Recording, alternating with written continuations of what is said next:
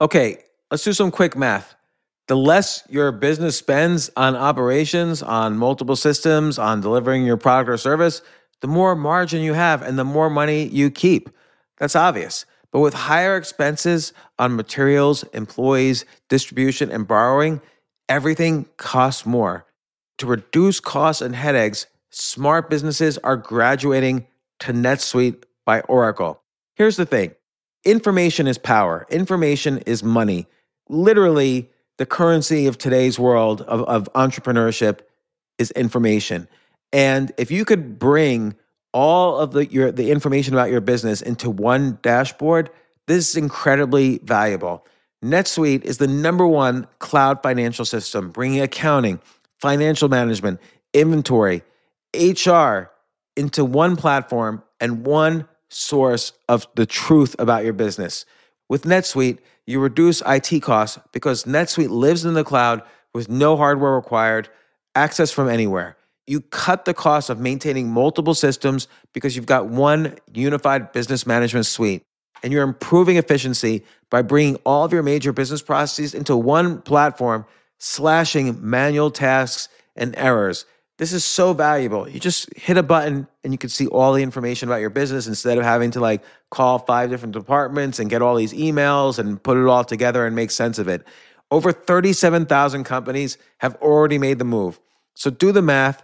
See how you'll profit with NetSuite. Backed by popular demand, NetSuite has extended its one-of-a-kind flexible financing program for a few more weeks. Head to netsuite.com/James. netsuite.com/James. netsuite.com/James.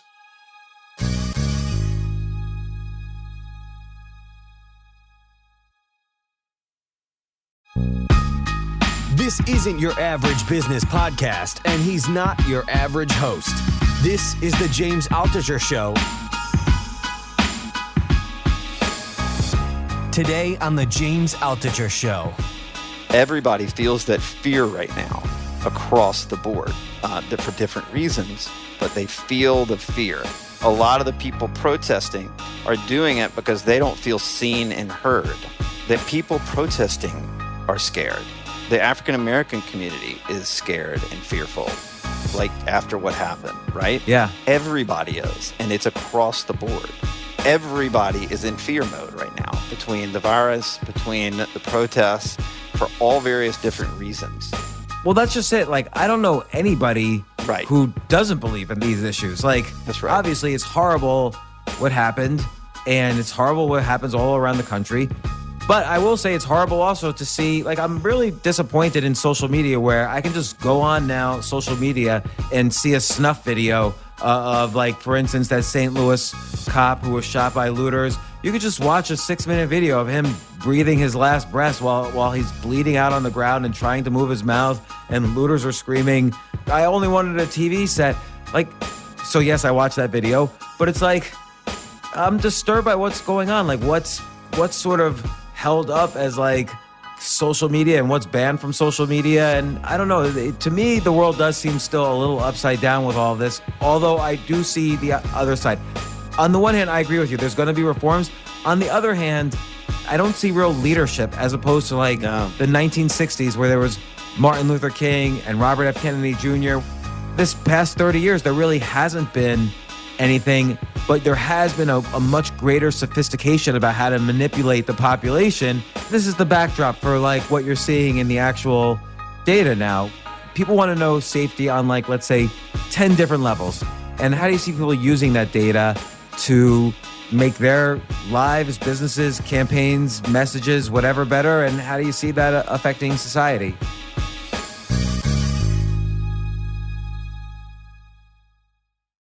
Once again, friend of the podcast, Phil Stutz, on the show. Phil, welcome. Good to be here. Phil, hold on. Let me start out by saying this. Yes, I was in your apartment in New York at the last day of February, and we were talking about the presidential election, and I think things have changed since then. A little bit. Not just in politics, not much, but you know, yeah, all of us probably got COVID-19 in the meantime. But yeah, it's good to be back. That was probably like the last podcast I did in the apartment, and then they were shut down. I think I was about to head to the Netherlands, or did I just get back from the Netherlands? I forget. I don't remember. I don't remember either. But so just by way of introduction, Phil is a you've done so many things. You start out as an online campaign manager, like you ran campaigns for senators, governors, congressmen, presidents. So, and you've written a book about it. I forgot the name of your book. We did a podcast. Fire Them Now: The Seven Lies Digital Marketers Sell. Right, because then you were transitioning, and you'd already transitioned from doing online campaigns, which you still do, but you've been taking those marketing techniques that you use in online campaigns, and you've been applying them to corporations. And it was great in our first podcast that we ever did. We've done like 3 or 4 now. In the first podcast, you kind of described from 2000 on the history of online campaigning and how it evolved each campaign, all the way from the Bushes to the Trumps. And it was really fascinating how each, every 4 years it evolved. And I guess had it, and then we talked about like just, how those campaign techniques apply to online marketing, how anybody can use those techniques. Yeah. And then last time we met, we did 2 podcasts. We talked about the election. We also talked about data and what you were seeing in the data. But now the world has changed, and the data you're seeing is much different. And what I just wanted to describe, because you and I talk frequently on the phone. We've been working on different projects together, and you take these surveys where you show what is important to people, and this is important to this. The data that you come up with, the results you come up with, are important not only for people running for president or Congress, or people running companies, but they're also important to people like me or the people listening, which is what messages are people want to hear right now, what messages people need to hear. And for me, I never really changed my message, but it was refreshing to hear some of our latest conversations that these were the messages, these were the words that I've always been using, but for years, like let's say from 2015 to 2020, they were not really useful because everyone was like, oh, here's my private jet and all my, all my money. And those were the things that influencers and online personalities and companies and so on those were the things that were important to people. But now they're not. And we'll talk about that in this podcast. We're going to talk about data. We're going to talk about elections. We're going to talk about all things in the new normal, the data of the new normal. But because I love elections, I have to start off there. Well, hold on. There's no new normal. It's just new, right? You're right. You're right. Because, by the way, the old normal, and I'll use that phrase for the last time, the old normal wasn't really so great anyway. Like, who gives a shit that it's new? It's the normal has changed. I'm actually pretty happy as long as there isn't chaos. I feel for the first time at least in my lifetime, we have flirted with a bad outcome. 9/11, I always was optimistic. Great Recession, I was actually laughed off CNBC because I was so optimistic, even though I was correct. And then eventually I was invited back. But this is the first time in my adult life where I've thought to myself, you know what? There are possible bad outcomes here. Although now I'm starting to be more optimistic, actually, for various reasons. But back in January, when I first saw Wuhan was closing factories, I called up, and it's easy for me to say this in retrospect, but I was saying this back in January and February in my podcast and so on. I was calling up everyone I knew who had factories, and I said, look, order a year in advance right now, or you're in trouble. This is right before the Chinese New Year, and only one person out of like 20 listened to me, and I get thank you notes every single day. And but I did in my mind, and I had this conversation with my wife Robin. I said, you know what? There could potentially be unrest and rioting in the streets, and she said, well, so what? We'll just get a camper and live in the woods like survivalists. And I'm like, no, I don't want to do that. Like, I'm not made to do that. I like where I am right now. I like the status quo. But here we are flirting with disaster, although I'm a little more optimistic than I was, let's say, a week ago. But that's where I'm at. And we've had these conversations all throughout, like what opportunities exist, what things to keep in mind. But tell me what you've been up to lately. What's What's the, and by the way, Phil, a lot of people have asked, well, hey, when's part two of that podcast with Phil coming out? Because you were going to talk about data and what data is important. And I said, I don't know, because it's all new data now. So what have you been up to? Yeah. So a little refresher, the way that I have always looked at data comes from my background in politics, which is in every campaign I've ever run, whether it's a national campaign or a state campaign or a local campaign, we always go in and look at the data before we work with our politician to understand how to communicate to the voters. And what I mean by that is, and this is a very simple way of putting it, but we'll go take a poll in the district or the state or nationally to understand voter sentiment, to understand what moves them to vote for a certain candidate or vote on an issue. And what we do is we align where the politician believes and the pretty much the highest level policy ideas with the voters and where they have alignment. You know, typically a politician comes to me and they want to run on 10 or even 20 issues. And I'm like, oh my God, please no. And usually with the voters, we'll find two issues where they have alignment with the politician, but those issues rise to a level that could decide the election, right? So let me ask you this, Phil, though. Has any politician ever changed their issues or changed their ideas based on what the polls told them? Like, in other words, there's kind a lot of political... oh God, the majority of them. That's not how I work. I'm always trying to find alignment. I think an authentic candidate runs more successfully than an inauthentic candidate. I think you can read between the lines when a candidate sees poll numbers and runs out and talks about them. But if the candidate truly believes in 10 issues, but two of them rise to the level that you can win the election, we're only really going to talk about those two issues, right? So that's how we've always looked at it. And so we applied sort of that standard in how we looked at corporate marketing. In fact, I always say I love the politician, but I deeply care about the voter and what they think. And in corporate marketing, we always look at the customer or the client, right? B2B or B2C. And we're like, I love the company we're working for, but I'm obsessed with how the consumer is looking at that product or service and then how we can convert. And so I partnered with the largest data collection, analytics, and AI company in America, got an exclusive licensing agreement, and then we're able to take our client's customer base or client base and overlay that online and track the movements, not just what people say, but track their, because we have their IP address, we can track their movements, and then we can develop an understanding of what their values are in life. We can understand what social media platforms they're going to in a chronological order. For instance, we did work with an Instagram influencer that sold products, and she had hundreds of thousands of followers. She sold hair care products, and we went in and overlaid her entire follower and customer base, tracked them online. She came to us and said, I want to move over to Facebook and build my brand on Facebook, because she had built this huge following on Instagram. And when we got the data back, it said that her customer base was that Facebook was the fourth performing platform for her customer base. She was about to invest all this money into Facebook, not realizing that that was the fourth performing social media platform that her customer base went to. The number one was Pinterest. It wasn't even Instagram. Instagram was number two. And Did people go to Pinterest? I didn't even know that. Yes. And she, oh yeah, absolutely. And so she's like, my God, I never even thought about building my brand on Pinterest. And so that's how, you know, as we look at this data, we're trying to eliminate the risk and find the alignment between the customer and the business. And so when coronavirus broke out in early March. Wait, Phil, one question. How is she doing on Pinterest? Has she been building her brand there? A little bit. It's hard to get people, even when they see the data, to make the commitment. I always say there are two types of business owners: committed and interested.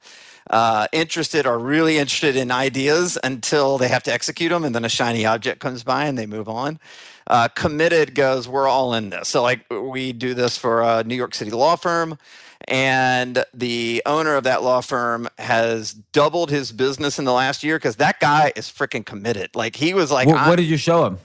What did the data? The data showed a certain level of how the consumer really wanted to be talked to and communicated with. It showed that they were all on mobile devices, and so we ran a mobile-only campaign. It showed what kind of branding we needed to do. Frankly, this law firm was like, all of our business comes from referrals, and we want to get out of the referral business. We want to not pay referral fees, and I think we've 6x'd his non-referral business in a year because he's we worked through the data, we optimize constantly, and this guy's totally committed. And so this is the difference. There are two types of business owners, right? But the data always tells us which way to go. And so in March, after I did this podcast with you, we pivoted and we said, my God, something's changed. We got to get in front of this for our clients. And we thought we would charge our clients for it. And so we undertook a massive data project with our data partner and to see what had shifted, what sentiment, messages, what platforms, what consumers were doing now that they were going into lockdown. This was in late March after the lockdown went into effect. And we got such incredible insights that I was like, you know what? This is one of those moments you just got to give it away. So we gave it away to our clients, all this data, and we invested a lot of money in it, and we gave it away. And then I went, you know what? We got to give this away to anybody. And so I'll offer it to the people listening now, but we have now completed three massive consumer surveys about the changing and adapting purchase decision behavior of the American consumer. Let me give you the sort of the background on what it is. We've now surveyed 16,853 Americans. We've matched it to 200 million plus Americans in our database, American consumers. You mean by match, do you mean you sort of... we build profiles and then match them to people in the consumer database. Right, so someone's like... Japanese male with a Ford pickup truck. You matched it to all the other Japanese males with Ford pickup trucks living in and you Florida develop area. Psychological profiles, and you can make assumptions on basically how they're moving online. We're also tracking 550 million connected devices of the American consumers. And we're tracking, this is the other part that's really important, 10 billion with a B, daily online decisions by the American consumer base. So it is massive what we've done. And we've done three surveys, one at the end of March, one at the end of April, and then we just came out with one, which is why we're talking right now. I'm going to walk through that. We've expended a lot of money on this. To date, I've had 42,119 downloads of our reports because we've given them away for free. And I've had a lot of people reach out to me and say it's fundamentally changed their company in a moment where they didn't know what to do. I'm going to tell you how messages have changed, how consumers want to receive messages, even after all the protests over the last couple of weeks. And I'm talking about non-coronavirus protests. And it's really been a game changer for a lot of people. And so I feel like my mission right now is just to be an advocate to tell people what they need to know. Because I think if they download this report, and I'm writing about the findings, and you can read my synopsis, and we'll go over that. But I think if you implement these things right now, you have about a 3 to 6 month advantage over your competition. I know you don't think these sentiments change pretty quickly, because I mean they obviously changed a lot once the lockdown and the coronavirus hit. But maybe now, that was an extreme event. Maybe now you're saying they don't really change, and also we're in an area that's not at full employment. There's 40 million people have filed for unemployment. We're just in a different world now. It's going to change more slowly than it changed between February 28th and March 10th. So I think the earthquake happened. I've never seen messaging shift so much in 24 years of marketing in March. And now we're just seeing aftershocks. So we're seeing small aftershocks that are shifting the messaging a little bit. So what happened in March was we went from an economy over the last 10 years that everything was, you just said this in the lead in, right? Everything was based on influence and let me show you how smart I am, how what my status is, my influence. Yeah, if you buy this product, you'll look this great. You'll look, there's I'm writing about it that's coming out to my subscriber list soon, but Coca-Cola at the end of the year had an ad campaign that said, "Open a Coke, open happiness." Oh, isn't that nice? That was in December of 2019. Now we don't even, that's even I can't even imagine opening up a Coke and getting happiness. Right, so now their messaging is staying apart is the best way to stay united. But I feel, though that is maybe, I feel like I can see through that, and that's like virtue signaling or pandering. That, yes. Like who doesn't see through that? But Coca-Cola, Facebook, Google, they're all doing this right now, and those are all data companies. Coca-Cola is a data company. So what I'm saying is if you can see how they're acting, then that's a good indicator of how you probably need to adjust. And what we found in March, we actually, the March survey surveyed 4,888 consumers. We had surveyed these people in January before the coronavirus had really gone, you know, was all over the place. And then we resurveyed them. And so we were able to see really what changed. And really we found three messages that would work no matter what. And that was, you had to message your product or service around helping others. People were more concerned about the health of their family and friends than they were about themselves. You had to position yourself around trust, and you had to position your brand, your product, your service around safety. Those three things, that's all that matters. You just said it. I've written about it a ton. The Instagram influencer who showed their ass on a beach or their abs, and they were holding up a watch and saying, you know, buy this watch, and they got paid $10,000 and got a bunch of swag for it. That economy is essentially gone, and it will be potentially gone forever. At the very least, you're going to see about 80% of that market go away. And the reason that is because nobody wants to see that right now. People have lost jobs. The economy has retracted. People were in their homes, and they didn't want to know how great your life is. If you're look, this is a great lesson in just social media. If you're on social media right now, forget marketing, and you're out there telling people how great the corona life is, you're tone deaf. You can't do that. That is not, it's not the woke crowd that's pushing back. It's everybody that's pushing back. No one wants to see how great your life is. And so this economy that had been built on showing you how great you could be if you just followed these people, liked these people, bought their products, all that stuff, it's gone. It's gone. You know, and it's funny because so around March 12th, I think, which was like the first day of the lockdown, I just started doing these Instagram lives because there was all this data. We were getting flooded with data, and there was so much uncertainty. So data about the coronavirus, and there was so much uncertainty. Nobody knew the infection rate, the fatality rate, whether it was going to, how badly it was going to hit the U.S., what age groups it hit. Nobody knew anything. How bad was the lockdown going to be? How long were we going to be locked down? Yeah. Every day there was more and more restrictions, depending on what state you were in. So I started doing these hourly Instagram lives. I had never done that before. And I saw overwhelmingly what you just said, which is that was, people weren't asking, what stock should I buy? People were asking, like, is there immunity? Is there, you know, how bad is there going to be? Is it really going to be the case that 10 million people in the United States are going to die from coronavirus? Like, that's what people just needed to know. They just needed comfort, really. They needed to be held a little bit, like, and hugged. Yeah, so we work for, we've talked about this company before. We work for a national pest control company, and we shifted them in early March. Then once we got the data, we went really hardcore with them. We didn't say, hire us, coronavirus, right? What we found was, and this is also from the data, that the consumer, the American consumer went from a value system of buying things because they wanted them to buying things only because they needed them. And I think that's a really important distinction. It still exists right now. Yeah. And so everybody was opening up their budgets and going, what do I cut?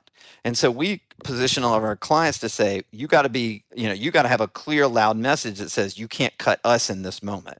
So for the pest control company, we said, you're quarantined. This is back in March and April. Like, we've shifted them again just a couple of weeks ago. But March and April and May, we were saying you're stuck in your home. You're under quarantine. You're eating every meal in your home. It's bug season, right? Spring and summer's coming. Like, you've got to make sure rodents and pests are in your home, bringing diseases. You need to keep a high immunity in your home. We'll come. We'll spray your house. We'll wear gloves, masks, face guards. We'll make sure your pets aren't exposed to any harmful chemicals. We'll take care of you. All of that messaging was around helping others. The result of that, we just finished a case study on it, is that we were running A/B tests at the same time. We were running the typical spring, summer bug season ads like we typically do, and we ran these Corona ads because we wanted to know the difference. Well, what do the typical ads say? Oh, it was bugging, and spring and summer are huge in the bug business. I don't know. I mean, I have to know all this, right? But it's huge because that's when bugs come out. So people in the winter, they don't have as many bugs, they don't call them. But once March comes around, everything heats up, right? So we were running the typical bug spring ads that we always do that always work. And what we found was we had between a 2 and 4x conversion, higher conversion rate with our safety helping others and trust ads as opposed to typical spring and and summer bug season ads. So, and we just completed a case study on it. We call it like our first COVID-19 case study, and we're going to put it on our website for everybody to read it. What is the typical spring ad for a pest control company? Is it like, hey, spring is here, time to call us back? That's right.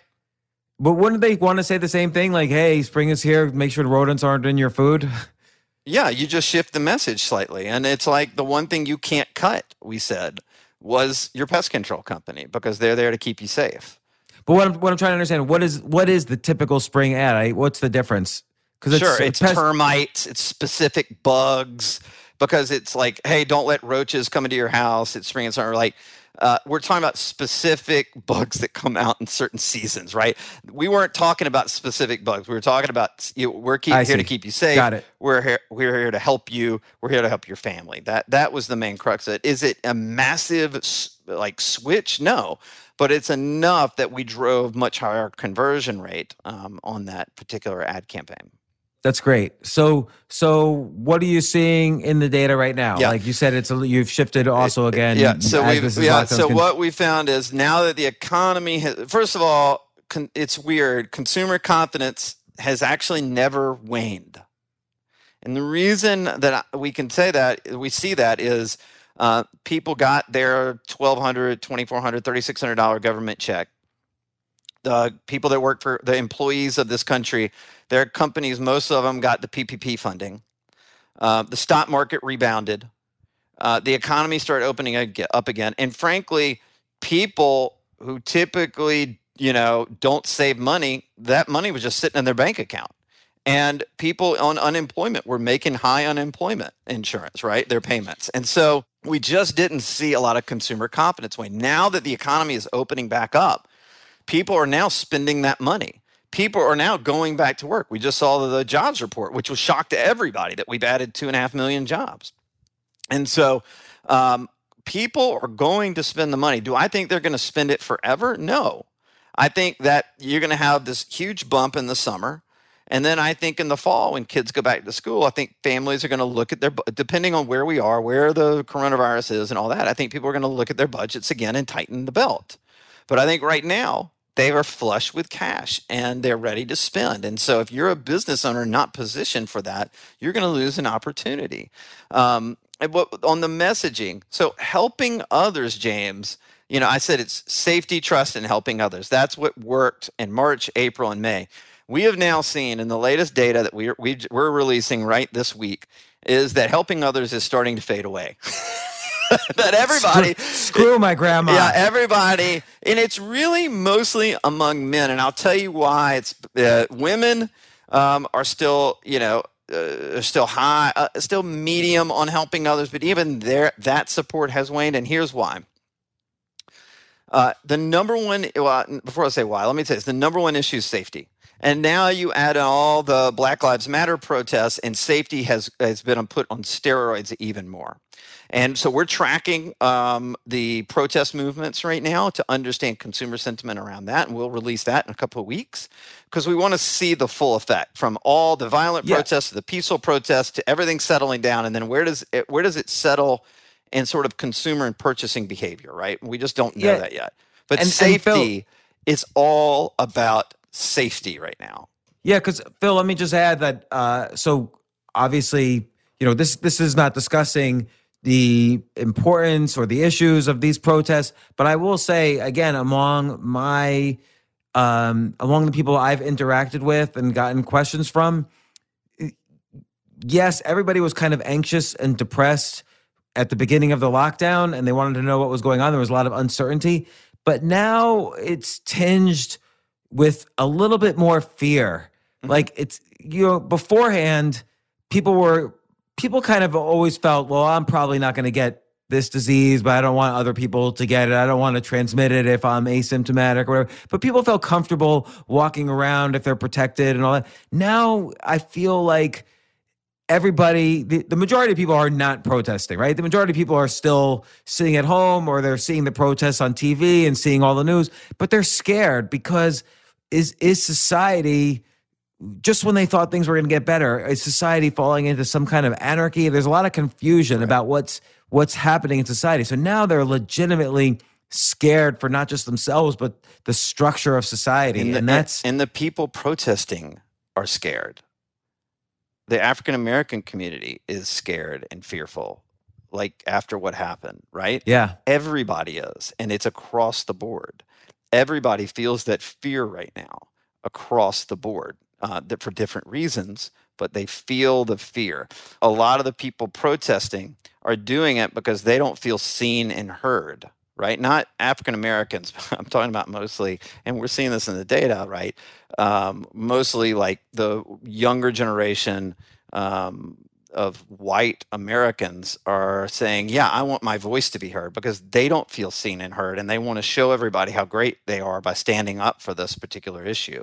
And everybody is in fear mode right now, between the virus, between the protests, for all various different reasons. And therefore, the theme, the messaging around safety, and it doesn't run around and say, we're going to keep you safe, or, you know, like, you don't have to scream safety. You have to figure out how to nuance it, right? And you have to figure out where, how it works. And you have to be authentic to whatever your brand, your business is, whatever it is. It's really important right now.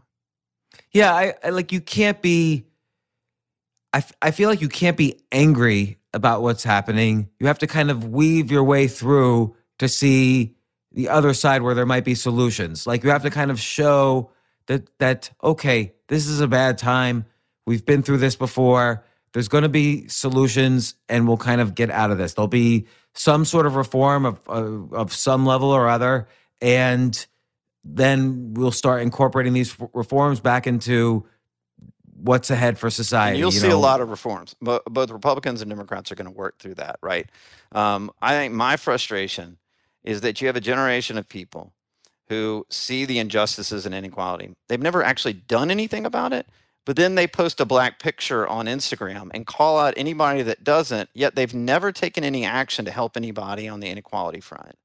Whereas you have another generation, probably our generation, where maybe we haven't talked about it, but maybe for the last 20 or 30 years, we've worked on inequality issues. Maybe we've gotten our hands dirty, and we don't feel like we need to put up a social post or a black picture, because, you know, I always say talk alone is cheap. I'm all for talk. I'm all for talking about these issues and getting them out and listening and all that. I think you have to have action behind it. I think you need to put your money where your mouth is. Put money into it. Help other people. If you're just talking, then you're a poser. And it reminds me of the Instagram economy. Yeah. I mean, have you seen how many of these influencers are looking at this as an opportunity?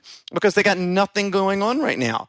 They can't make money. They can't do anything. And so they're grabbing onto this. And I think the American public is scared, right? That the non-protesters are scared to say anything because they're going to be attacked. But maybe most of the American public believes in the same issues that people are protesting right now. Well, that's just it. Like, I don't know anybody who doesn't believe in these issues. Like, that's right. Obviously, it's horrible what happened, and it's horrible what happens all around the country. But I will say it's horrible also to see, like, I'm really disappointed in social media, where I can just go on now, social media, and see a snuff video of, like, for instance, that St. Louis cop who was shot by looters. You could just watch a 6-minute video of him breathing his last breath while he's bleeding out on the ground and trying to move his mouth, and looters are screaming, I was just a TC, I only wanted a TV set. Like, so yes, I watched that video, but it's like, I'm disturbed by what's going on. Like, what's sort of held up as like social media and what's banned from social media. And I don't know, to me, the world does seem still a little upside down with all of this, although I do see the other side. On the one hand, I agree with you. There's going to be reforms.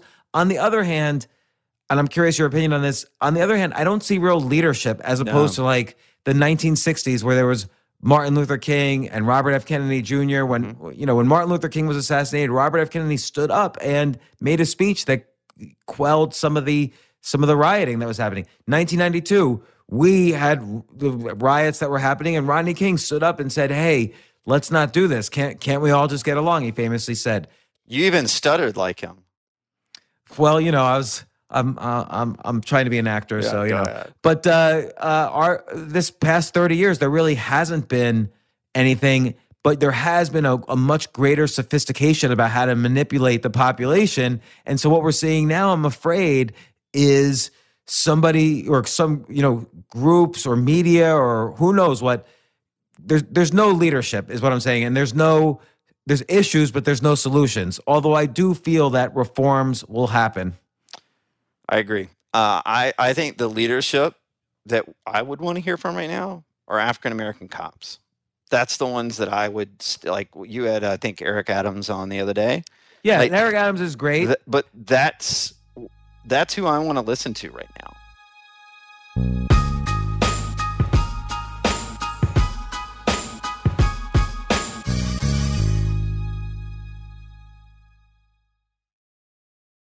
I have to say, Airbnb has changed my life.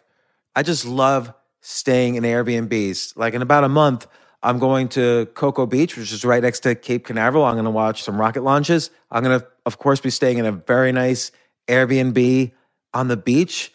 And it's just such a great experience. Like the whole world is available to us now because of Airbnb. But whenever I'm at an Airbnb, I always realize, you know, the home that I left to come to this Airbnb, I could be making money on that right now by hosting and being an Airbnb myself. So, and I've known people, I had a friend who basically, you know, made a living from turning his home into an Airbnb. So if you have a home, but you're not always at home, you do have an Airbnb there. And it can easily fit into your lifestyle, and it's a great way to earn some money. Your home might be worth more than you think. Find out how much at airbnb.com/host.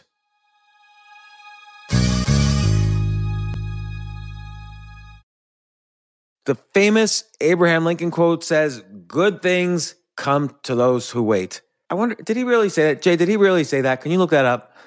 Regardless of who said it, that's only part of the quote. The full quote is, "Good things come to those who wait, but only the things left by those who hustle."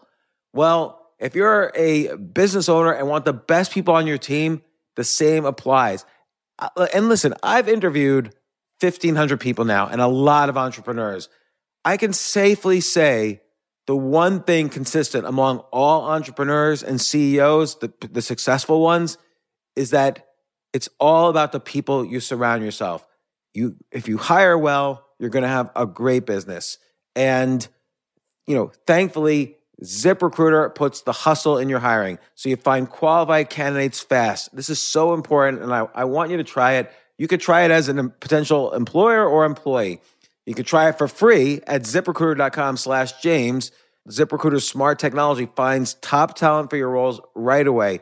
Immediately after you post your job, if you're hiring, ZipRecruiter's matching technology starts showing you qualified people for it. And I will tell you that I signed up on ZipRecruiter as a potential employee. You know, I just wanted to see how it works. And right away, it started matching me with really amazing potential employers. So give it a try at ZipRecruiter.com/James. Let ZipRecruiter give you the hiring hustle you need. See why 4 out of 5 employers who post on ZipRecruiter get a quality candidate within the first day. Just go to ZipRecruiter.com/James to try it for free. Again, that's ZipRecruiter.com/James. ZipRecruiter, the smartest way to hire.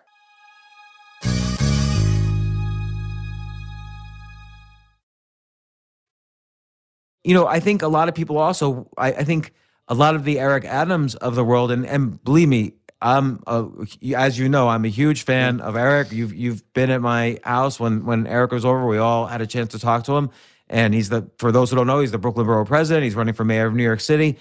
And he's an African-American. He was in law enforcement for 22 years where he did advocate for many reforms that happened. But I think also he's looking to see how the younger generation is going to step up and provide some leadership. Well, that's my whole point. The younger generation needs to stop just talking. They need to have actions behind it. Because, like, personally, for me, I've worked on these issues for 20 years in inner city DC and inner city New Orleans. And I don't feel the need to put a black picture up on Instagram. Right. If that's all you're doing, and then you're going to call out other people, right? I think this is where we're going sideways as a culture. We can go down this avenue forever, but you know, that's just really my standpoint. That's where I stand. Yeah, right now. But this is but this is the backdrop for like what you're seeing in the actual data now, which is, you know, you're right, an increased need. People want to know safety on, like, let's say 10 different levels of what the word safety might mean. And how do you see that? How do you see people using that data to make their lives, businesses, campaigns, messages, whatever better? And how do you see that affecting society? And how might it change once these protests are done and we're all back at work? Yeah, so why don't we talk about sort of the disruptions from the safety, because it's clear in the data. And again, you guys can put it up. I'll go ahead and just tease this right now. You can go to our my company's website, winbigmedia.com. You go to the tab that says COVID-19 Consumer Research, and you click on it. And there is no funnel. There's no email opt-in. There's no nothing. You just download the report, right? And I've got all three reports there. I have my analysis there. It's all for anybody. I would say the one thing that keeps sticking out is all the future disruption of the economy and the businesses that are going to be disrupted. It's very clear in this data, a few things. I was screaming in March, oh my God, the restaurant industry reminds me of the housing industry from 2008, that the restaurant industry had exploded since 2000. For 20 years, they were, I mean, in Washington, D.C., there was a restaurant called Ham and Sherry. That's all they served, James, was ham and sherry. That's it. That's like an... In New York City, I forget the name of the restaurant, but there's a restaurant that only serves rice pudding. Right. And I mean, it was like people in Vegas in 2008 that owned 27 homes, right? And they were just renting them out, and then all of a sudden, boom, everything went bust, right? And they didn't have to put any money down. It was the restaurant industry. The restaurant industry was way overinflated. And I went, oh my God, like, even when we come back, you know, I live in this small beach town in Florida. Emeril Lagasse lives down here. He's got a restaurant down here. He's not opened any of his restaurants back up at all. And ultimately, the only way I can think about it is like, well, he must feel like he'll lose more money at 30% capacity than he would opening back up again. Of course. I mean, like, look, I'm not Emeril Lagasse. I own a bar. And 25% capacity is okay on like a Tuesday or a Wednesday. But you need 150% capacity on Friday and Saturday. And your bar, having people 6 feet apart at a bar is not impossible. It's impossible. And so I went, man, the restaurant industry is going to, you know, have a massive retraction, right?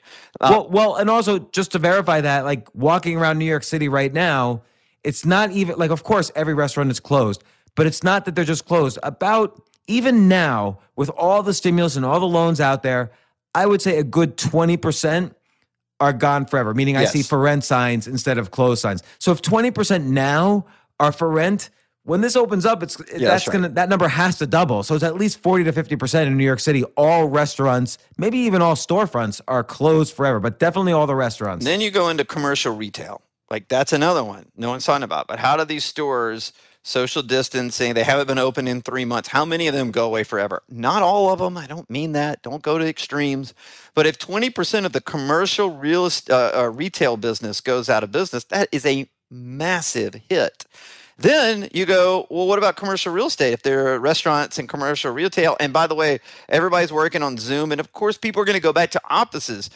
But is everybody going back to an office? No. What if that's another 20%, 30% hit? What if it's just a 10% hit where business owners are like, why am I paying $10,000 a month in rent?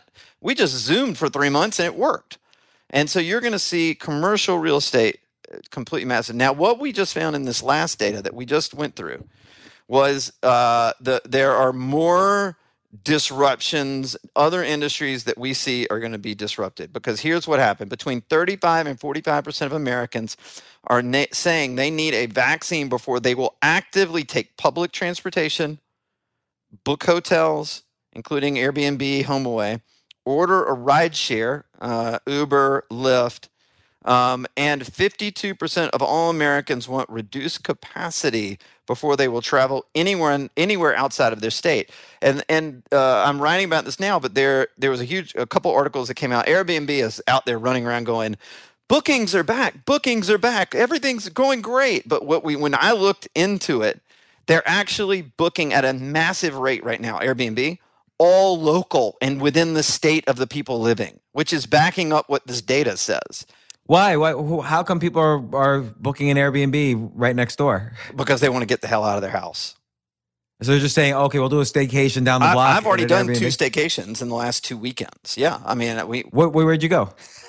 I went to Point Clear, Alabama, and we did one in our little town. We went to one of these nice little hotels. My wife and I did, and got away. And like she said, the whole weekend, like, oh my God, we got out of the house. I'm so happy right now, right? You know, it's funny because as you're saying this too, last night, Robin and I, for the first time since February or early March, we ate inside a restaurant. It was unbelievable. Felt good, didn't it? It was so weird. Like it was weird, but also to confirm your point, I was telling a friend of mine the other day, by the way, an extremely high IQ author, friend, one of the smartest people I know, well-known, intelligent person.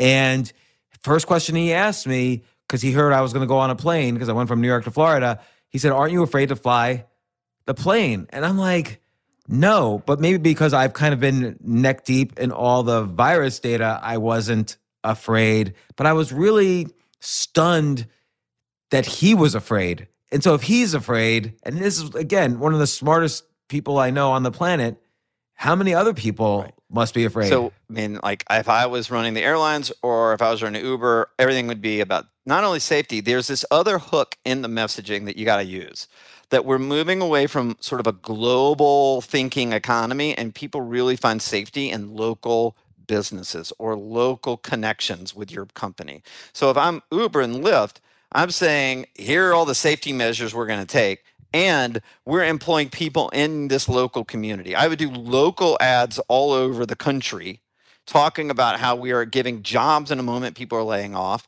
to the local and helping the local economy, and we'll spray between every ride, and we have recirculated it. Yeah, I don't know. I'm just making it all up. But like, they should be focusing on how they're providing safety to their passengers, and it helps the local economy. And the same thing for like airlines. Like there have been, you've read no stories of massive outbreaks on airplanes or with airline flight attendants, like nothing. So it's safe. So why aren't they spending a ton of money right now? Because they're scared that they're never going to have money again, I guess. But they should be doing that. If I'm to look at, all right, so let me give you a couple other disruptions if you're good with that. Yeah. Well, the more disruptions, the better. Yeah. So public transportation is massive. What are governments going to do? Because people are like, in fact, what we've seen in data is that people that take public transportation are now saying that they are going to go buy a cost-efficient car so that they feel safe in the car. So if you're an auto dealer right now, people haven't spent the money to go and to buy cars, but I would go all in if I'm an automobile dealer right now, because they are, especially if you're like in a low cost automobile dealer, like if you're doing a certain set of cars that the working class Americans, they want to buy from you, and you've got to figure out how to set up deals and show people that it's cheaper to buy a car or lease a car or get a loan for a car than it is to take public transportation. That would crush right now. And also, how would you structure the advertising? So they should all basically say, look, public transportation there's a long way to go before you can really ensure that public transportation is as safe as you'd like it to be for you and your family. Maybe now's the time to buy a car. Discounts this weekend, you put in a little urgency. I don't know. No, I would say this. If I was a car dealer, I would figure out how much it costs locally to take the bus every day to work and back, or the train every day back and forth to work every day, or whatever it is, right? And then I would calculate that, and I would structure deals within my automobile dealership that would be $5 cheaper a month. And then, because I'm from politics and I love negative ads, I'd show people on a bus getting coughed all on, and then I'd say, here, you can save money and you get to be in your car safe alone, you know? What do you mean about the $5 cheaper thing? So let's say it costs the average person. I used to take the bus when I lived in DC. Now that I live in Florida, I don't. But I take my car to work. But if you found out it costs $250 a month to take public transportation to work every day, then I would structure an automobile. If I was a car dealer, I would structure borrowing or lease deals that would be $245 a month.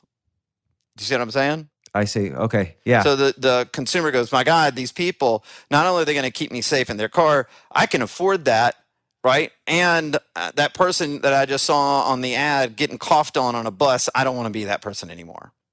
I don't want to go back to that.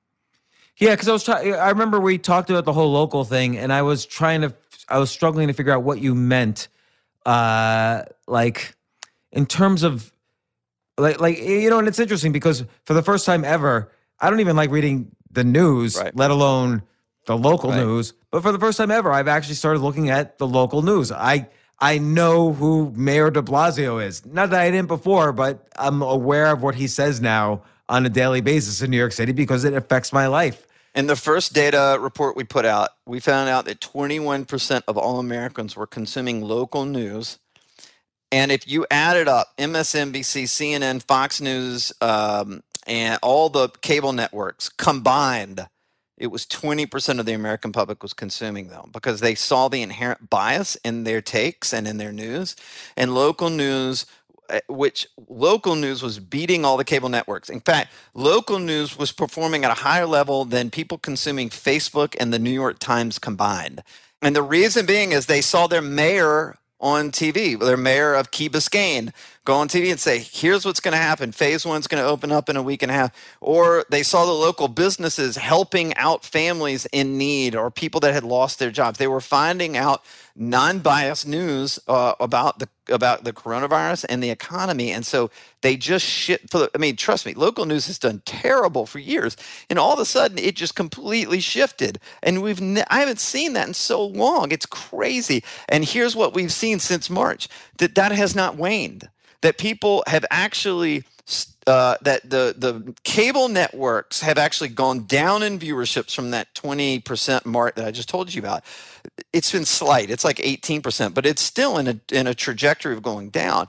And local news has sustained throughout this. So people are not tuning it out. So you've got to understand, they are looking for local angles because it's what they trust. It's not that Amazon's going away, but if there is a clothing store or some kind of local store and they can go and support that economy, the consumer would rather go support the local economy right now than the global economy right now. So that's interesting. So do you think, like you mentioned the national news, like one thing maybe that I've seen, but it might be just my own thinking, is I'm just disgusted with all the national networks. And it doesn't even matter what I believe or not believe. I won't listen. I think they're all, like, whether it's CNN or MSNBC or Fox News or whatever, it's just all BS now. You know that they're all... It's all ratings. Just opinionating, and it's not... It's 50-50 whether any one article is accurate or not. Like, I can look at every article on any of these sites and point out where they're not accurate. Whereas you're right, like in local news, it's just facts. Like, okay, this is going to open up then. This is going to open up then. This is what the mayor just said. So it's like facts versus essentially what's biased opinions on all the other sites. And I'll give you another example. Do you think people are aware of that? Like, do you think people know that now? Yeah. Well, here's the thing. Two things. I'll go back to the local angle, but the one thing is this, people have tuned it out. In fact, if you just know that the national news is all about clicks and they're all about views, and that's because they're selling ads and they're trying to make money in a dying industry, right? And so all of this biasness and hate and everything they're doing is to try to get you riled up. They're trying to get you scared. Yeah. Because they make more money when you're scared, right? And it's working. My buddy, Warren St. John, who was one of the founders of Patch.com. You ever heard of Patch.com? It's like a local news aggregate. It's like a digital news company, right? So they have Patch Birmingham, Alabama, and Patch San Jose, California. And it's all the local, it's aggregated local news, right? And I talked to Warren. I gave him this, kept giving him this data over the last few months. He's in New York. And he said their business is it's like doubled and tripled every month, because that's where eyeballs are going. People are scared and they want to go somewhere that makes them feel safe. Local is making people feel safe right now. Yeah, like I have a friend who set up a business. I forget the exact URL, but it was something like areweopenyet.com, and it was just basically lists all the stores in every town that's open, and he's doing well. That's super smart. If we're to go back to the disruptions. The one that's new that, again, it seems obvious, but let me walk into what the data is saying about it. It's the live events business. So we're talking sports, we're talking theater, we're talking movies, right? Movie theater where you go watch a movie in a crowd, concerts, stand-up, right? And hey, what are you saying? No, I'm just kidding. Obviously, I'm aware of that. And a lot of people that we know, they have masterminds, and they have 4 events a year where all these business owners come in and they study and hear from people on stage. And you and I are those speakers on stage. And those people are in deep trouble right now because the data is clear. Americans don't want to travel until there's a vaccine, and the thing that keeps popping is reduced capacity. They need reduced capacity until there's a vaccine, which you've said this many times. We may never have a vaccine, but they have. It's about comfort, right? They say vaccine now because in their brain that's a comfortable position. But until we have that, the live events business is going to be a struggle for the live events business, and this is what the consumers are saying. But let me ask you this, and I always use the analogy of drug rehab. So you go into drug rehab because you're using lots of drugs, and then 6 weeks later or 3 months later, you get out of drug rehab and you say, I'm never going to use drugs again. But then once you start hanging out with your friends and going to the local hangouts, you just start using drugs again. So as the economy reopens, does everyone who is saying, well, I'm not going to do X, Y, and Z until there's a vaccine and blah, blah, blah, do they, after a few weeks of the economy being reopened, are they just going to be like, I guess I didn't need a mask after all? And, well, that's what's happening. Look at the protest. I just was at a protest the other day. Right. It's 50,000 people gathered. They're all spitting on each other. and look, in Florida, if you're like where I am in Florida, that's exactly what you see. So how does that mesh with what we're seeing? Well, you're right. The more we open up the economy, over time, there's going to be a comfort level. Maybe people go, all right, I don't have to be 6 feet, but I can be 3 feet, right? But it still doesn't bring the live events business back. Maybe the live events business kicks back in the fall, right? Let's just say best case scenario, it's the fall. Because I have a speech that was in April and I got punted to Vegas in the fall, right? And so I'm like, really, is that going to happen? But maybe it does, okay? But my thing is this, how many people out there in the live events business fall away? Even if it's 10%, that's a massive disruption because people are only going to choose the highest and best if they're going to do it. If they're going to put themselves at risk, even if they go, I don't want to deal with this anymore, I'm done. Maybe they go, all right, I'll go to a ball game, but I'm really not going to a concert. Or maybe I'm going to go to a concert, but I'm not going to the basketball game. Like, I'm not going to Madison Square Garden, but I'll go, over to the Yankee Stadium. I don't know. We'll see this as it shakes out. I do think that people will have a choice in live events. They're not going to do everything all the time like they used to do. And how much disruption does that incur overall into the economy of the live events business? And we already seen with sports, they're saying no fans now. Like I'm in the South, so college football is saying, well, we'll have half capacity. And what happens if there's a breakout after that? Then that's going to set that back a while. So there's just so much unknown. But right now, people are scared to be in the proximity, and it's clear in the data. Yeah, I wonder how long right now lasts. Like course, there's the interpretation that right now is just today. That's right. And there's the interpretation that right now is the next 6 months and that we're in this new abnormal economy. And I think what you're saying is we'll wait and see, but it's not going to be as catastrophic a change as the change was in the data from January to March. Now we're kind of, we've got to just ease into whatever the next set of data says. It's not going to be a flip upside down all of a sudden again. I don't think you're going to see a flip up down. I think what you're going to see is gradual, there'll be gradual movement, right? So safety, trust, helping others, those all still work, those messages. It's just that safety is more important in the brains of the consumers right now. Yeah, like when I'm talking about finance, I find people don't say, they don't ask me, hey, what stock should I buy that's going to go up 6,000%? They instead ask, hey, is there a risk of hyperinflation and the dollar going away? Like, that's what they say. Now, again, that might change. I have a buddy of mine that runs a massive annuity business, right? They're crushing right now because annuities are safe, right? So I mean, yeah, that's right. Yeah, that's interesting. So okay, how are you positioning? So you're positioning your clients to focus on local messages if they can. Like if Walmart was your client and Walmart's this national business, how would they position locally? I would literally take a camera and run local ads and interview everybody that works in that store and let them tell their story about how they what they went through and how they're grateful to be back at work and how important the community means to them and how important Walmart means to them. And where would they advertise? I mean, whether it's all over the local, it could be local digital platforms, it could be local news, it could be local radio. It's actually the traditional platforms are seeing a resurgence, right? I think I read somewhere billboards are starting to see a tick up. The direct mail has had a huge comeback because everybody's home and they're getting their mail. But you also have a large set of business owners that are scared half to death right now, and they're sitting in the corner sucking their thumb in the fetal position. And I'm saying, my God, like rates have never been cheaper. Advertising could never be more effective. It doesn't mean you're going to 10x your business, but if you're able to bring enough new customers into your pool and then have a lifetime value attached to those people, in about 5 years, you could have an exponential growth in your company and dominate the market and be way past your competition. And that's how we're trying to position a lot of these clients that we have right now. Do you ever look at Google Trends to see what phrases might be spiking up all of a sudden? My team does. I don't. Yeah. Because like one thing I noticed, and this is related to what you're saying, one thing I noticed is that bread machines and bread and new. So I think that after surgical masks, this was like a week ago, I noticed this. The top searched phrase on Pinterest was noodles. And on Shopify, after surgical masks and gowns, I think it was, if I'm remembering correctly, it was bread machines.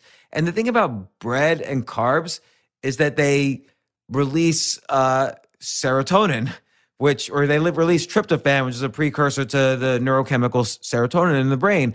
And what that signals to the body is, hey, things are safe. Like, it's okay right now is okay. Like, dopamine is like, hey, things are about to get a lot better. Yeah. So that's dopamine. Like, oh, I got a lot of likes. I'm about to be famous. But serotonin is like, you know what? Things are great right now. That's the serotonin feeling. So you tend to feel more dopamine in the morning and serotonin at night when you're going to sleep. So, but bread is a comfort food. It's called a comfort food. So bread. There's a great data point. Bread machines, bread recipes, noodle recipes. These are good businesses right now. That's right. All right. So I have one other disruption, and this is going to trigger you because you've been screaming about this for years. Okay, screaming and like you're on point, but I think it's important to talk about higher education. Why are students going to take out massive loans or families pay the tuitions of high five, low six figures to a campus that may go on lockdown and they have to go do all their classes on Zoom again? Yeah. And look, you could take... I knew it. Yeah. Yeah. It's ridiculous. Like campuses suddenly said, oh, guess what? You didn't have to be here anyway. Go home. Don't expect your $70,000 a year to go home with you. Right. We're keeping that. Yeah. I mean, campuses are being sued right now because they kicked kids out of their dorms and didn't refund the dorm rent even. And, you know, the school books are like $600 for a textbook. You could take a cooking class from Wolfgang Puck right now on masterclass.com. Why would you not do that rather than take some shitty class at a school? And you'd be infinitely smarter by learning under the tutelage of someone actually in the industry you want to study on. So, okay, like the restaurant industry, I'm going to bookend it. The other is higher education is a major bubble, and it is about to pop. And I don't know if you can short sell it, but if you could, that's an industry. Well, here's how. You've been screaming how useless higher education is. I'm telling you, their business model, how they've raised tuition to, on the versus the inflation rate or whatever. Yeah, it is in deep, deep trouble. Oh yeah, here's just one statistic. Since 1977, not only has tuition gone up faster than inflation every single year, not just on average, but every single year, tuition's gone up faster than inflation.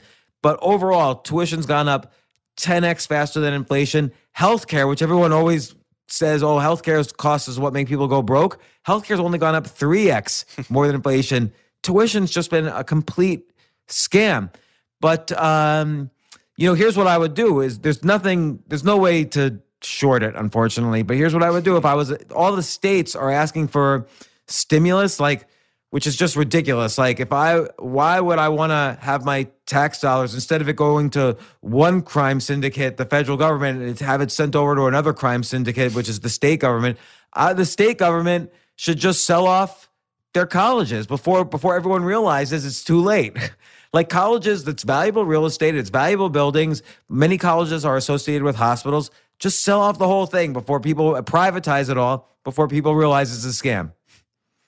They'll never do that, and the only way they're going to survive is to do that. Right. They'll never do that. They have to do that. They're not getting money from the government, and I don't know what's going to happen. So you bring up a couple of good things in the disruptions, which are scary, which is that commercial real estate is going to have a crisis similar to the financial crisis of 2008. Go buy some commercial real estate in about 12 months because you're going to get some really good deals. Yeah, and by the way, it's not so clear that maybe in some areas residential real estate will go down, like New York City, San Francisco, LA, because it's a little inflated. It's very inflated. Totally. But where you are right now in a beach town in Florida, your real estate's going to double. It has already done it. People cannot. So many people have. Our real estate friends are we haven't breathed. We haven't taken a breath in 2 months because of so many people from. Now I'm in the panhandle of Florida, so people from Atlanta, Birmingham, Nashville, New Orleans. It's not like everybody, but there's enough that have said, you know what? If we're going to be in quarantine, we might as well live at the beach, and that's there's been enough that it has just exploded our market. Yeah, what I'm hearing from real estate agents is they're not even. It's not even like they're trying to, oversell oh, you better act fast. Someone's about to make an offer 20% higher. What's actually happening is people are just sight unseen offering 50% higher, and the real estate agents are just out of inventory in places like Florida. Right. Yeah. So in probably places like Austin, probably places like I don't know. And by the way, we also don't have taxes, state taxes here, which is so a friend of mine just moved to Puerto Rico where there's no federal taxes either. Right. Oh. So. But commercial real estate, that's a multi-$100 billion industry that you can't. If you're in New York City and you own a building and there was 3 restaurants on the bottom floor and a WeWork that was 8 floors in your building, and WeWork's going to go out, you can't replace a pizza restaurant with a clothing store. It's got a kitchen in it. You just can't replace these things. And there's no one who wakes up today and says, boy, now that New York City's open today for the first time, I'm going to finally open up a pizza restaurant there. No one's saying that. So there's going to be another, I also, and I've written about this, I think there are a lot of second and third order consequences of this. And I think crime is another one. I think that you're going to see an uptick in crime, especially now that cops and society has changed their mindset on, you know, what they've been able to do. I'm not judging whether that's good or, I mean, obviously it's better if we have better police doing better work and not treating people poorly. But you're going to, when you have all these stores that are closed and the criminal element now realizes I can just go in and break in that store. I've been open in 3 months, or it's not coming back. It's got a for rent sign. There's going to be crime. And, you know, it's just going to be interesting to see how that develops as well. Yeah. And by the way, this is obviously related to the people calling for defunding the police, which I don't know how I feel about it one way or the other, but it's not like the police were really solving crimes. You know, we always imagine, like, we read comic books as kids, like Superman sees with this X-ray vision, oh, someone's getting mugged, and he goes at the speed of light and he solves it. People were getting mugged and then going to the police. It's not like the police were really solving that many crimes while they were happening. Right. So, you know, the jobs of most municipal police was just to raise their revenues by giving traffic tickets and fining people. So it's not like, oh my God, there's a burglary in progress on 5th Street. We got to get there. That never happened except in TV shows. So I'm not sure where I stand on defund the police. I know it had just been too much money that cities and states were spending. But well, I mean, my thing is, what if a couple good ideas come? I don't, no one's, look, they're not, even when Minneapolis is not, I mean, they're saying, let's find an alternative solution, not let's just be free to roam and be crazy, right? And maybe we should listen, and maybe we should see if any good ideas come out of it that can be implemented on top of what we're doing or what we can improve upon. Well, I'm always for good ideas. I just don't know what that is right now. Well, let's think about it in terms of the data. So obviously a year ago, presidential candidates, Andrew Yang notably, saw in his data that people were concerned about losing their jobs to automation. Now, that period is over, and everybody wants automation because you want employee-less stores, so there's less people and there's less, you're putting your employees less at risk if you don't have employees in the stores, or doctors are looking for a robotic surgery solution so they don't have to touch their diseased patients on the operating table. So I think there's disruption, but there's going to be some eruption too, which is automation, robotics, big data, AI, which has both its good sides and its bad. All these things have their good sides and their bad sides, but there's going to be some eruptions too, like things that were going to happen 10 years from now are probably going to be more heavily researched and happen now, like college ending. Right. I mean, so that for me, that's an eruption, not a disruption. Yeah, there you go.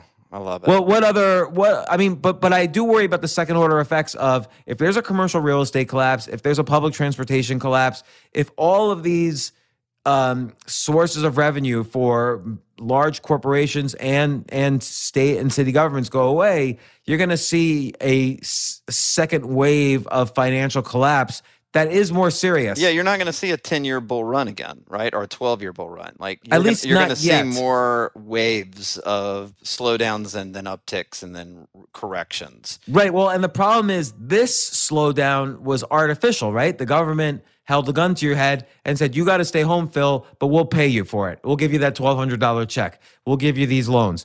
But the next wave of this is going to be an actual real recession. You know, so yeah, but by the way, how many trillions did we just put in? Did we just borrow? Well, you know, we're going to have to borrow at least $3 trillion, right? You had 2.2 trillion stimulus, then you had. I mean, I think you'll go to 4 or 5 when it's all said and done. I think you'll go to 4 to 5 too. But, you know, let's say 7 trillion. I would say somewhere between 5 and 7 trillion has been subtracted from the economy. How long do we get till that bill comes to bear? And I don't know. And is it 2 years away? Because there's gonna be a lot of volatility going forward. A lot of volatility, which goes back to the theme, and the messages for business owners right now should be around safety, because the volatility is not going to stop. Right, and there's gonna, like you say, there's definitely going to be another stimulus. And look, I'm not the federal government, but there is Right now, there is enough demand for the U.S. because the whole world is affected by this shutdown right now. So the whole world, there's no alternative to the U.S. dollar. It's not like you're going to say, well, I can't wait to get into the euro because the euro is in trouble because you have entire countries that are going to go bankrupt, like Greece, Italy, Spain. They're in big trouble. So it's not, U.S. is still the reserve currency of the world. So I think there is an opportunity for the U.S. to put out 100-year bonds at low interest rates, something they've never done before, and then you're kicking the can, but you're kicking the can down 100 years from now. So there is that possibility. That's actually one of our great traits. Is, I say this sarcastically, is we kick the can. I mean, we kick the can and we line up at buffets. That's what we're the best at. Like cruise lines are opening up. You can't be on a buffet right now. Right, but when the cruise lines open up, I bet you people are going to go on cruises. Like Carnival just announced $28 a night. Like you could do your side hustle virtual assistant thing and live on a cruise for cheaper than rents in most cities, and have all your food for free on the buffet line. That's incredible. So okay, switching. It's not quite switching gears, but where do you see this taking place on elections? Because again, I see two things happening in terms of people switching opinions. We have the conventions coming up, so that tends to change the polls artificially, and we just again have we're going from lockdown where 40 million people were out of work to maybe a temporary V-shaped economy with the stock market at all-time highs again, whether it's temporary or not. Where do you see things happening? You're running a bunch of online campaigns on both sides. So where do you see it? Right now, I'd say this. Let's just take I think it's easier for everybody if you frame it as far as how the presidential election looks, right? So there's no doubt that today Biden is in a really good spot. But here's what I would say we're seeing in the data. We just in the month of June or the month of May, they added 2.5 million jobs. If you continue to see people going back to work and the economy recovering, and again, like last time I said, barring any unforeseen circumstances, right? Last time I was with you, and then all of a sudden this hit, right? But if you see the economy improving, and there is some hope of a vaccine or a treatment that could reduce the symptoms of the coronavirus by November, all things being equal, I think Trump wins. I think if the economy retracts and continues to, like, let's say we get 2.5 million jobs.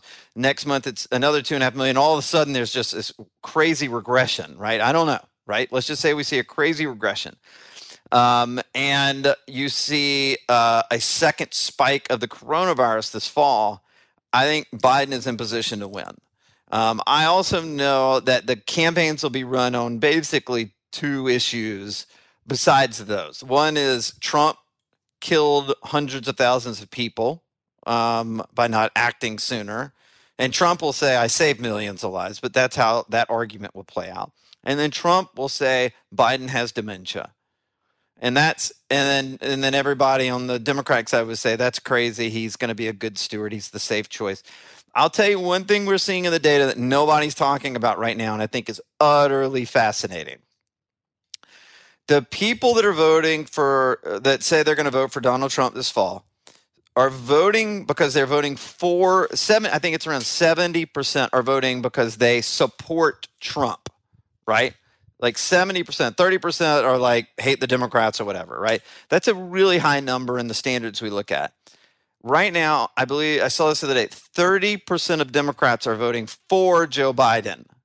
70% are voting against Trump. So that enthusiasm gap is huge on the Democratic side. And now enthusiasm for the candidate, which ultimately the hate for Trump is very powerful. Do not get me wrong. I saw the midterms. That was all for hate for Trump. But ultimately, we saw this with Hillary. She had she had this gap in enthusiasm. As a reference, in 2012, I was reading this the other day that it was Obama had an 80% people were supporting him because they wanted to vote for Obama, not against anything. That was a massive number, as opposed to Romney, where a massive number of Republicans that I know it was in that 65-70% range, were voting against Obama.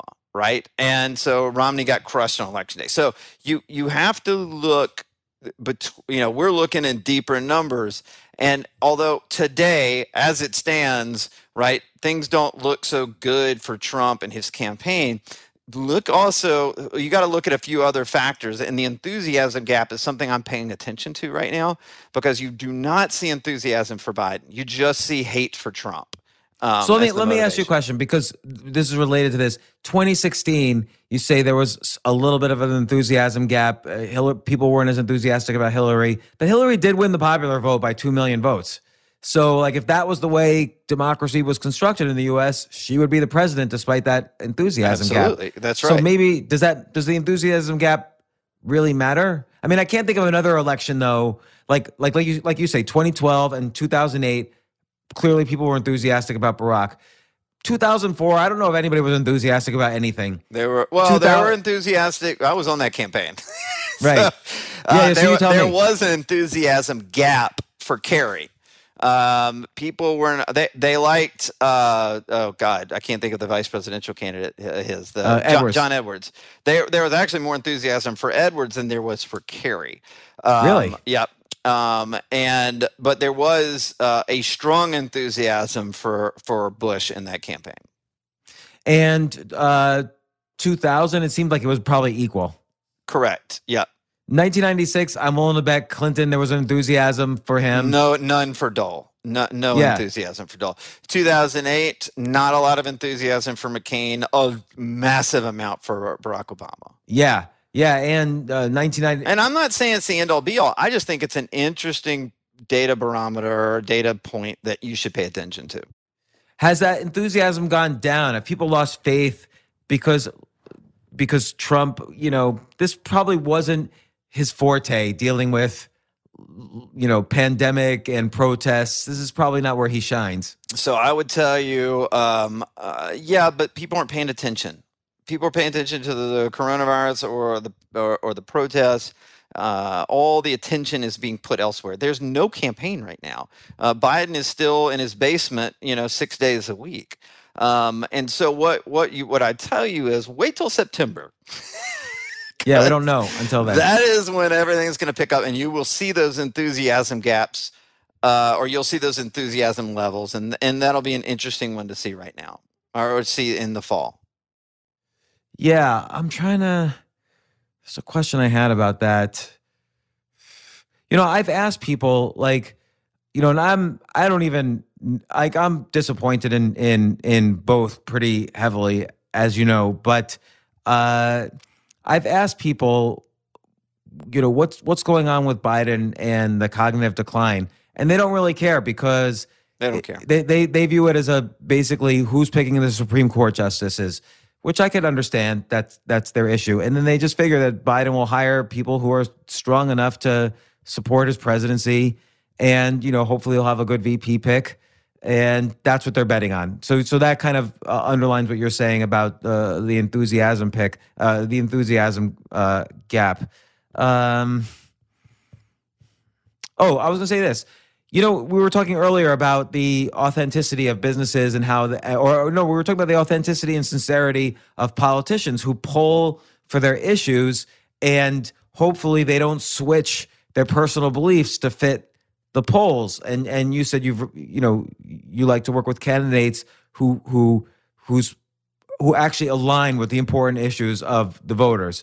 Mm-hmm. And the only two candidates that I've seen where they've consistently stuck with their issues over the decades in this particular election were Bernie Sanders and Donald Trump. Like, I watched a David Letterman episode from 1986 the other day, and Donald Trump, a young Donald Trump, was on it. You would think said this yesterday. He was saying the exact same things that he says now. Like, well, why are we paying to defend all our allies in Europe, and they're not paying us, and they don't, they're bankrupting us while we're defending them. He was saying the exact same things that he says now. And Bernie Sanders has been saying the same thing since the 70s. So I admire that about Sanders also.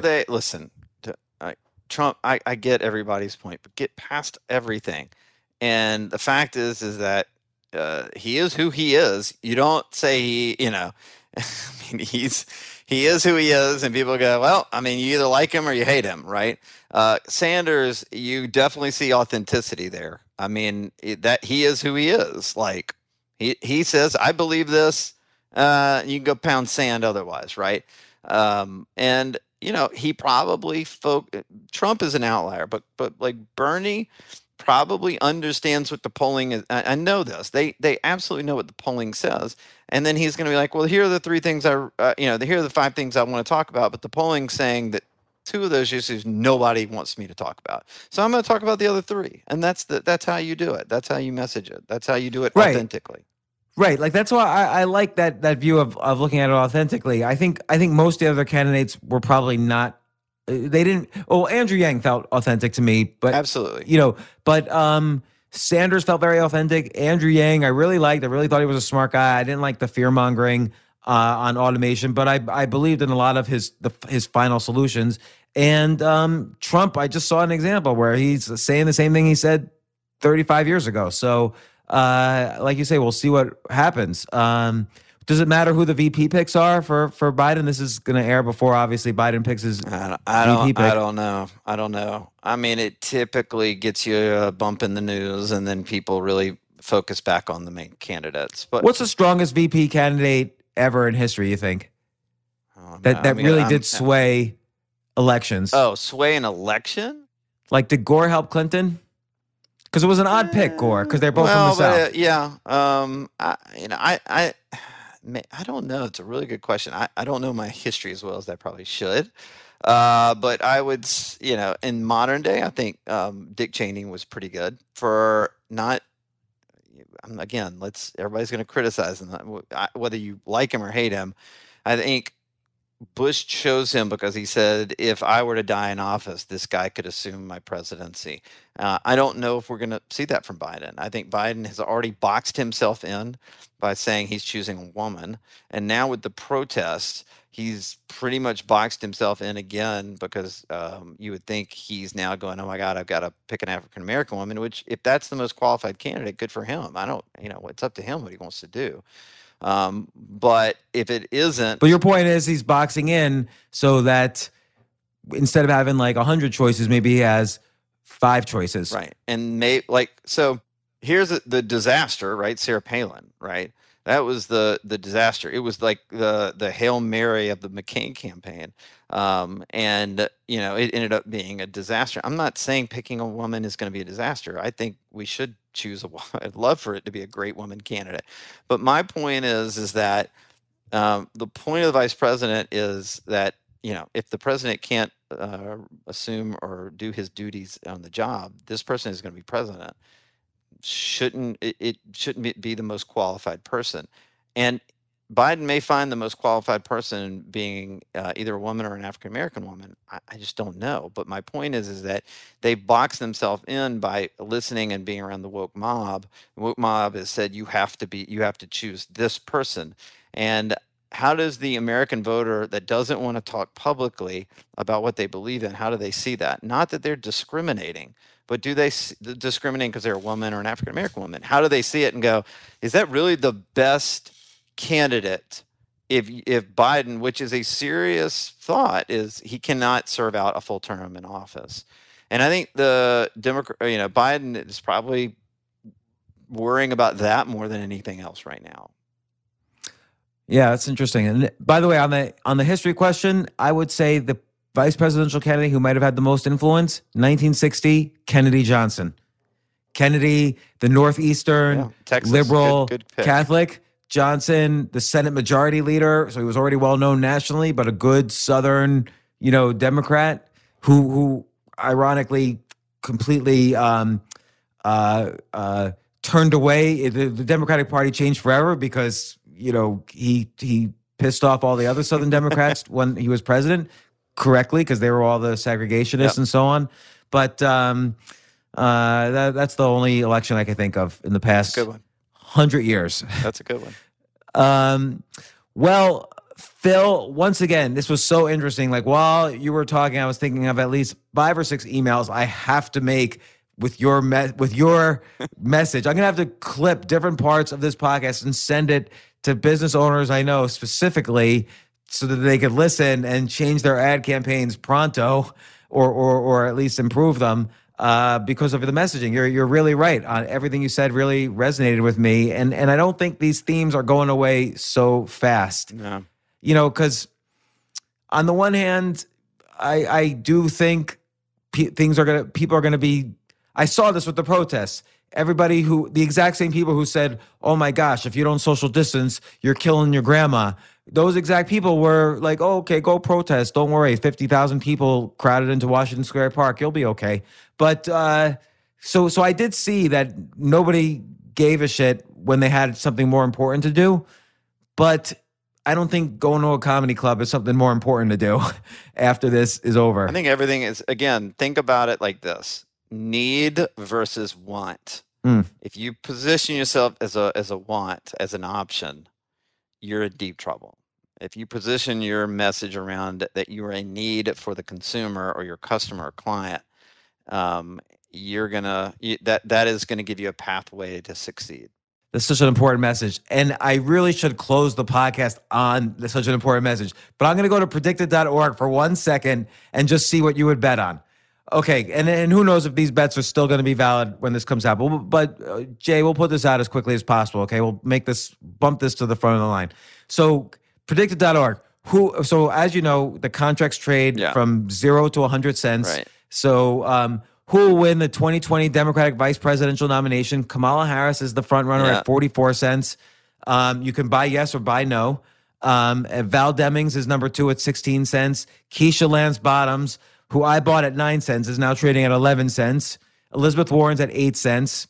And then the rest are... My long shot is Gillibrand or whatever. Wow. She is... Let me see where she is. She's not even... Oh, she's at trading at 1 cent. I'm buying that right now. A long shot. I'm just saying, it's good odds. Yeah, well, I'll buy 1,000 shares, $10.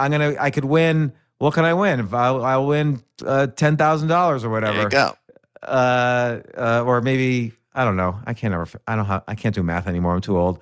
I mean, if I would tell you this, if Biden hadn't boxed himself in with saying he will choose a woman candidate, I would have put all my money on Cory Booker, who I think. Yeah, Cory Booker, totally. But he's at 1 cent now. Yep. By the way, Joe Biden is at 1 cent for the Democratic vice presidential nomination. So, okay, here's a trickier one. This one actually was in contention, and I probably made a bad bet. But 2020 Democratic nominee, for a long time, Joe Biden was hanging out between 80 cents and 85 cents, even though he had pretty much clinched it. And so I bet on a no there. But now he's up to 91 cents now that he's actually officially clinched it. Trump, I think, is at 92 or 93. Let me see where Trump's at. I don't know where he's at. I can't see it.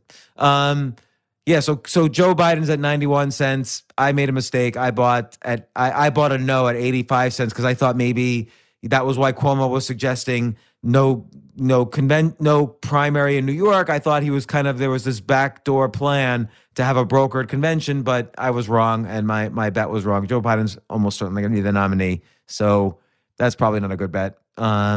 Would you bet? You would have to bet yes on. If I could bet now, I would bet yes on Joe Biden. Yeah, I mean, my long shot would. We've talked about this. Is our mutual acquaintance Mark Cuban would be my long shot. I did bet on him at 1 cent for who will win the presidency. I think he said he'd run it. Yeah, as an independent, he wouldn't run as a Democrat or Republican. But yeah, I think he said he wouldn't run as a Democrat. And he said he'd have to be pushed in to do it. Trump. This is where I view this as a short-term bet because, as the contracts trade up, you could trade them just like stocks. Like I wouldn't hold this one to the election. Is this interview still going? Yes, this interview is still going. You're going to make me some money here. Trump winning the popular vote. So I assume he'll get a bump in the Republican convention. He's trading right now at 22 cents to win the popular vote. So they're basically giving you 4.5 to 1 that he's going to lose, or 3.5 to 1 that he's going to lose the popular vote. I mean, I think if you just look at past history and where we are as a country, I think he caught people off guard in 2016. No one's going to be caught off guard. I think it just comes down to enthusiasm gap, and ultimately he's got to win the electoral college. I just don't know about the popular vote. All right, so 3.5 to 1. Maybe you think that's fair odds. That's fair enough. Electoral college, well, 2020 presidential election winner. Today, Biden is trading at an all-time high, 56 cents. Donald Trump is at 45 cents. Right. And that's kind of an all-time low for Trump, actually. Mm. And Biden's at an all-time high at 56 cents. It's like a good buy because things will heat up in the fall, and everybody's focused on the moment. So I would focus on what things would look like in the fall. Do you think things will even out in the fall? I absolutely do. And then if the economy roars back and if we don't have a second spike, you're going to see those odds shoot through the roof and go much higher for Trump. An electoral college margin of victory, Democrats by 100 is trading at 13 cents. I wouldn't take that. Yeah, that might be a no. You can bet no on these things. That's a high margin of victory. That's huge. Yeah, that's a lot. That's like Clinton Dole. Yeah. All right. There's no other interesting ones. There's probably local ones that are interesting, but they're happening like today, so it's not worth it. Let me just see if there's any other interesting, You know, there's even bets. You could bet how many times Trump will tweet per month, and a lot of people make a ton of money on that. But I haven't played around on that. That seems kind of silly. Will Pence be the 2020? GOP VP nominee, yeah. That's trading at only 86 cents. That's probably a decent bet to just go 86 to 100 cents. It's not a lot of odds. It's almost, no odds, but he's not going to, unless he dies, like Pence is going to be the VP nominee. Very true. Or unless Trump dies. Yeah, he's not being replaced. Let me see. I'm just curious. Oh, 2020 Republican nominee, Trump is at 93 cents. Again, he was at 92 cents when Biden was at 85 cents. Now Biden's at 91 cents. Trump's at 93 cents, but that's a lock. So, all right. There's no other interesting bets right now for me. Who's the next Supreme Court justice who's going to die? Oh, God. I'm not getting into this. Like, well, who is the next person to retire? Who is the next one person to leave the Supreme Court? Probably RBG or yeah. So she's the winner of that. I mean, she's the front runner. She's had the toughest health issues, but and Clarence Thomas as well. But right now, I think we're so far into the election cycle that, again, Biden wins in November, then you got to put it on RBG, Ruth Bader Ginsburg. If it's Trump wins, look for maybe Clarence Thomas, maybe somebody else. Yeah, I've got a 13 to 1 odds in my favor betting on Stephen Breyer because he's like 81 years old. Yeah, and I got his contract at 7 cents, and he's trading right now at 7 cents. What is Kennedy? Is Kennedy? He gone? He's gone. Yeah. Didn't John Roberts replace Kennedy? No. Anyway. Oh no. Kavanaugh replaced Kennedy. Yeah, that's it. That's right. All right. Well, on that meaningless divergence where you had ended it so poetically, but Phil Stutz, once again, a great friend of the podcast and of mine, and this is such a valuable podcast. Probably the most valuable one we've done together. Like, not that the other ones weren't valuable. They were interesting and fun and still valuable. But this one is, people should directly apply it to all of their messaging. And I'm going to make money on Predictit.org. And so, yeah, and we'll continue to invest in this data and see how things change. And people can always download these reports for free. Give the link again. Go to WinBigMedia and click on the COVID-19 consumer data tab. It's on the front page. And you can have a menu of all the reports you can download. They're all for free. We don't ask any opt-ins. We do not track you. We're not putting a pixel on there. No email, opt-ins, anything like that. It's all yours. Take it for free. Thanks once again, Phil Stutz. We'll have you back again soon. All right. See ya. Bye.